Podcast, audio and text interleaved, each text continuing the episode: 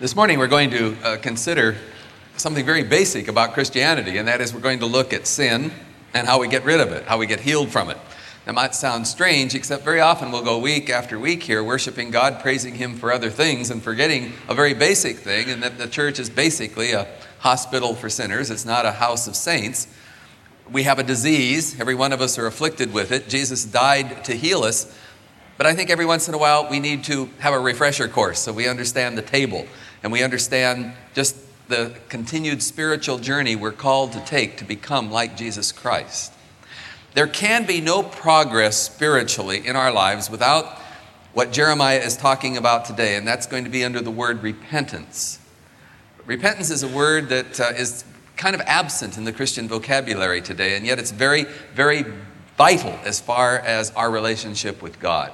If you remember when Jesus started his ministry, these were his words The time is fulfilled, the kingdom of God is at hand. Repent and believe in the gospel. Today, we confess that we're a people broken, sometimes made sick, and in need of divine mercy, all because of this disease called sin. And so I want us to listen to Jeremiah. Even though he's a tough prophet and he hits us between the eyes, let's let him speak to us about repentance as we do what the New Testament calls us to do, and that is to prepare for communion. And that's what we're going to do for a few minutes. First, the prophet describes how Israel had lost all sense of the seriousness of sin. They didn't even know how to repent. Jeremiah said, As a well keeps its waters fresh, beautiful metaphor, so she, Israel, keeps fresh her wickedness. Behold, the word of God is to them an object of scorn. They take no pleasure in it. Were they ashamed when they committed abomination? No, they were not at all ashamed. They didn't even know how to blush.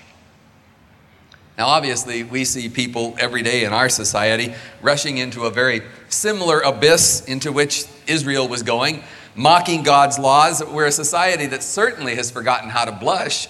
Anything can happen on talk shows, on television, in the movies. We don't get embarrassed anymore. Contrast that with 30 years ago. We've lost our ability to blush. We've lost our sense of the seriousness of sin. But what's vital in the text today is these words are not addressed to society. It's taken for granted. They don't have room for God. This text is addressed to God's people, us, Christians. And it's a call to personal holiness, a call to live straight in a crooked world, and, and that's a lifestyle achieved only through repentance. Now, to repent means we desire to be all that God calls us to be. We desire to leave sin and pursue righteousness. And we demonstrate that desire by having a sorrow over having sinned, and then we turn around directions and we go in a new direction of obedience to God. In chapter 7, Jeremiah describes how God's people came to worship loaded with sin. And it was interesting. This is what was happening. They came complaining about the consequences of their disobedience, which were causing them pain. They weren't sorry for their sin. They were sorry that their sin was causing them trouble. So they came to worship saying, God, hey, could you help us out? We're having a lot of problems here because we're disobeying your law. So we want you to heal us so that we can be happy disobeying your law and still coming and worship you, worshiping you. We want the best of both worlds. They didn't get it that God and sin don't mix. Well, this was uh, what God's response was reform your ways and your actions. Will you steal and murder, commit adultery and perjury, burn incense to Baal, follow other gods, and then come and stand before me in this house which bears my name and say, We're safe? In other words, we're okay. It doesn't matter that we sin. God's not going to punish us, He's not going to uh, put consequences on our disobedience. He loves us. We're safe. And that was a myth. You see, the people had strayed so far from God, they dared to come and worship, asking God to bless them and their disobedient lifestyles. Again, keep in mind the prophet is speaking to God's people, not to the secular world. And that leads us to really the issue of the day. How long has it been since you've come to worship and been pierced to your heart with a sense that you've disobeyed God?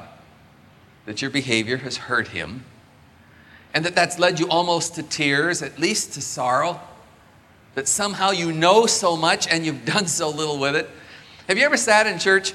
I know I have, wondering, what in the world am I doing here? How is it possible? Last week I made all those promises. I was never going to sin again. I went and I just got uh, tackled by sin. I've disappointed God again. I don't deserve to be here. How can He go on loving me? How can He go on forgiving me? If I know Jesus died for sin, how can I keep doing it? There ought to be occasionally a, a time in worship where if we love Jesus and realize what it cost him to die for us, that we ought to be pricked to our heart, broken over sin. Without that sense of sin, without repentance, sin will eat at our soul like a cancer. And I think this is really part of the disease in the church today. I, I think we've lost the consciousness of sin. Some time ago, uh, we were awakened in the middle of the night by a giant crack. And I looked down the street, and this great big oak tree had fallen. Just all of a sudden, it just fell. It, it was over 200 years old by counting the rings when they looked inside the trunk. And you know, on the outside, it looked absolutely healthy. Nothing was wrong with it. But inside, through the years, a disease had eaten out its inner core until the trunk was just a, a shell. And then just one day it fell. I thought, here's a metaphor of why God calls us to repentance. Deterioration in our souls is seldom obvious. Character doesn't just suddenly snap. No tree just suddenly falls for no reason. No professional suddenly compromises. No business becomes suddenly mediocre. Slowly, subtly, things are tolerated in our lives which were once rejected. And at the outside, at the offset, things seem harmless, even exciting. But these, these things, these sins, form a moral wedge between ourselves and God. And over a period of time, it gets wider and wider. And if we don't come to worship and get washed off and repent of these things, they eat on us. And we become hollow inside, and our soul kind of dies. You remember Christmas Eve, I told you about that house up in San Francisco last month that was uh, a beautiful home, just been redecorated. On the outside, it was gorgeous, but the storm hit, and the owners didn't know it had been built on the sand next to a storm drain, and it just fell. And I guess the danger that God's trying to warn us about is the people of God, we, we look pretty good today. But inside, how are you? And, and what there needs to be excised, repented of, and allowed God to wash and forgive and take away. That's the first point of this message. To allow sin in our lives without feeling a need for repentance and seeking God to remove it is to put ourselves in peril. Now, that isn't the church heaping guilt on you, that's just a fact from Jeremiah that's a fact of life, and we know it. And that leads us to a second truth ignoring sin has huge consequences. You've heard me quote Cal Thomas, columnist for the LA Times he discusses quite consistently how we as a, a nation have lost the family. We failed to deal with poverty. We've reaped the whirlwind of breaking God's sexual laws. We've polluted our educational system. We've attacked authority at every level. And he makes this quote The escape from religion and the triumph of secularism have left many Americans isolated, confused, and alone. Now, I believe our culture is discovering through painful consequences the truth of this warning from Scripture be not deceived, God is not mocked. What a man or woman sows, we're going to also reap. Now, remember, that's true of the world out there, but this text is not addressed to the world, it's addressed to us. And the same is true. Don't be deceived. God isn't mocked. What we sow, we're going to reap. And the consequences have both present and eternal implications. I believe it's absolutely vital we allow our Lord to continually convict and purify our lives, and it's appropriate for certain worship services to come here and kind of be solemn, look inside, and say, Lord, I love you. This is the tr- track I'm on. This is where I'm failing, and I want you to get me back on track with you. I'm sorry. I want you to wash me because I know right now I'm paying consequences for my disobedience, and I know I'll pay in eternity when my heart's broken and I've re crucified Jesus because of my willfulness. I want to get right with you. I want to give you a challenge. This sermon has greatly convicted me.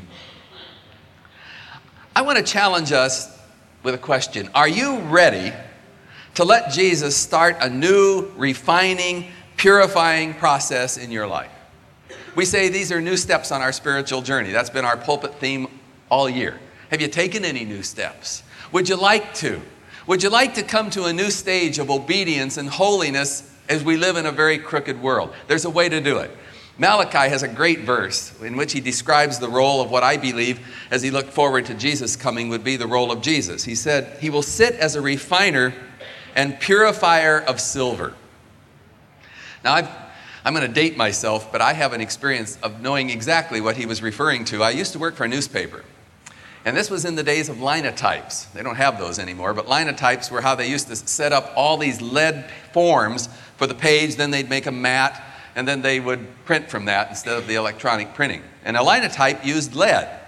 And my job was to take the lead after it was used, put it in a cauldron, and remelt it, take the impurities out of it, pour it into pigs so it could be recycled or reused. I would know that the lead was ready to be repoured when, after it was heated and melted, I'd skim off all the impurities. And there, you could literally, if it was clean, you could see your face in the lead. So I would heat it, skim it, and wait till I could see my face. When I could, I'd pour it into the molds and it would be ready for reuse. And that's exactly what Malachi is talking about the role of Jesus in our lives when it comes to melting silver and gold.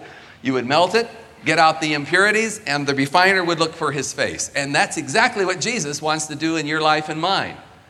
Not all at once, but over a journey. As you come to worship, as we get convicted by the Word of God, we should be growing into the likeness of Jesus. We should be growing in our holiness, in our obedience, until one day when Jesus looks at us, he'll see himself. In fact, Scripture says when we stand before him, one day we'll be like him, for we shall see him as he is. Your task, my task as a Christian, is to be growing until we react, respond, live like Jesus. I think that's exciting. That's what this text is talking about the refining process. Judah's problem is that they had wandered so far from God, they didn't even understand what he was talking about. They had forgotten any concept of being holy or obedient or pure. They didn't understand that God and sin don't mix. And maybe that's one of the national diseases of the church today. Maybe that's why we Christians are having so little impact on society. We still don't realize how it hurts God's heart when we as believers call good what he calls evil. And the church is doing that wholesale today. We're redefining sin till there is no concept of it. I trust the Holy Spirit's going to give us a hunger inside to be purified, to be refined. Because it hurts God when our Christianity is all talk and it's divorced from our behavior. Jeremiah puts it this, is, this way This is how you talk, but you do all the evil you can. and that leads us to a final truth in our text. You know, this has been kind of heavy, and the gospel never really leaves us heavy if we understand it. The th- third truth in this text is that God is always merciful.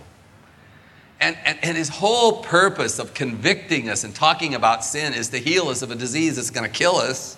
He wants to heal, he wants to forgive, and he wants to remove the consequences of our sin if we repent. Listen to this beautiful text Return, faithless Israel, for I am merciful. I'll not be angry forever. Only acknowledge your guilt. Acknowledge that you've rebelled against the Lord your God. I am so delighted that I can share with you not the, just the bad news of your sin and mine, but the good news that God is merciful. Remember the words of the psalmist? If you, O Lord, kept a record of sins, O Lord, who could stand? But with you there is forgiveness. Thank God. Mercy means relief. Assurance that in spite of our sin, everything can still be okay between ourselves and God. Even after we've betrayed the Lord completely, totally, hundreds of times, God is always standing with his arms open, ready to receive us back like he received the prodigal. You know, I, I think we're going to spend large blocks of time in eternity just marveling at the height and depth of God's love. And our, our, our appreciation of God's love grows almost proportionately to our concept of personal sin and how he puts up with us and how he forgives us. Communion reminds us of the wonderful truth that once we confess and repent of sin, God forgives us. He blots out our sin. He takes it away as far as the east is from the west. He buries it in the sea, it's gone. And so today, if you sit in church and perhaps these demons from the past come and haunt you and you don't feel like you're worthy, you, you can't fix what you've done, you, you can't undo what you've done, and you feel lousy, those are your feelings, they're not God's. Because if you've repented of your sin and you've been forgiven, He doesn't even know what you're talking about when you're worrying about that past sin. It's gone forever. The devil loves to bring up the past. He loves to make us feel unworthy. The good news is Jesus died, so we're not unworthy. We're as righteous as He is if we'll claim the gift. However, the other side of God's mercy is the fact that His judgment will occur against willful sin. There's an awesome verse in the book of Numbers Be sure your sin will find you out. Rattling skeletons don't stay in closets. Lies don't remain private. It's only a matter of time. Sin eats like a cancer. And if there's any purpose in this message today, it's to let God come and clean up our souls so we don't get like oak tree, hollow inside, even while we're looking good on the outside, and then we have a sudden crash. The answer repentance. Come clean with God. And then we can leave worship today brand new, free, men and women. How do you do it? A simple prayer telling God we've sinned, we want to turn from it, and we want His forgiveness. I'm going to add a few more. I believe then we join a small group where we can hold each other accountable for the changes we want to make. You can't live the Christian holy life alone. You might attach yourselves to a prayer ministry and seek continually, as I do, the power of God once we've made a commitment to bring purity to our lives and to our church family and perhaps share with one person an area where you, you're in bondage and you want to change and you can't make it without God's help and their help. Susanna Peterson and her four year old daughter were trapped beneath tons of concrete and steel after the earthquake in Soviet Armenia in 1988, December. She was on her back in absolute darkness for eight days with no water and one jar of jam. Mommy, I'm thirsty, was the cry of her daughter. At one point, she remembered a television program about an explorer in the Arctic dying of thirst, and his comrade had slashed his hand and gave him his, his friend his blood to drink, and it saved his life. And then she wrote, I had no water, no fruit juice, no liquids. It was then I remembered I had my own blood. And she found a piece of glass and she sliced open her finger and gave it to her daughter to suck her then she did it to another finger and another finger and it saved her daughter's life. That's a true story. Max lucado gives this vivid description. This cup is the new covenant in my blood jesus explained.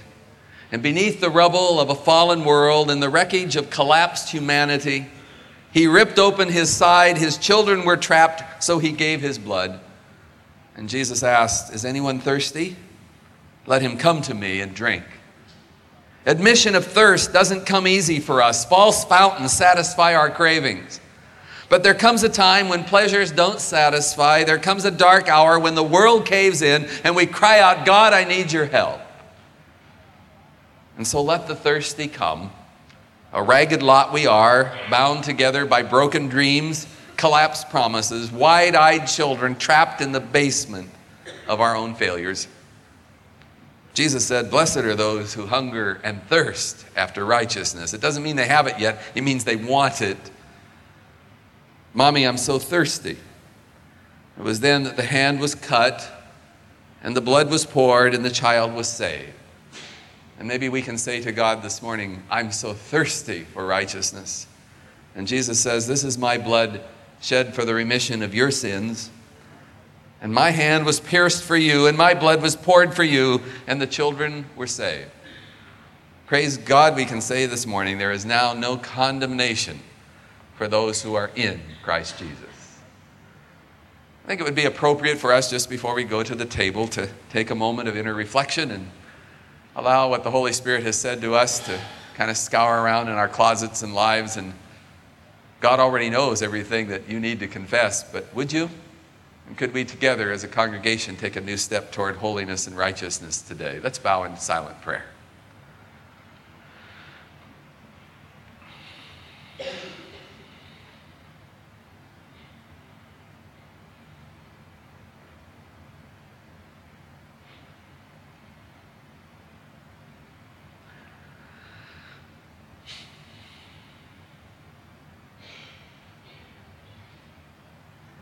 Lord, today we're so grateful that you love us and have more of a desire to save us than punish us.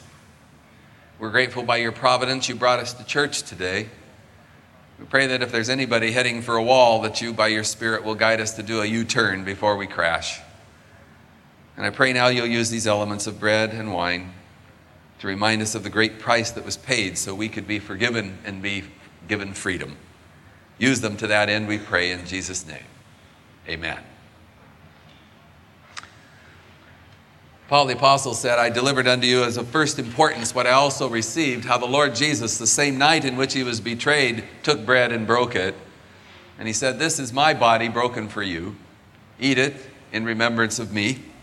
And after the same manner also he took the cup when he had supped, saying, This cup is the new covenant in my blood.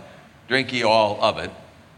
For as often as you eat the bread and drink the cup, you show forth the Lord's death until he come.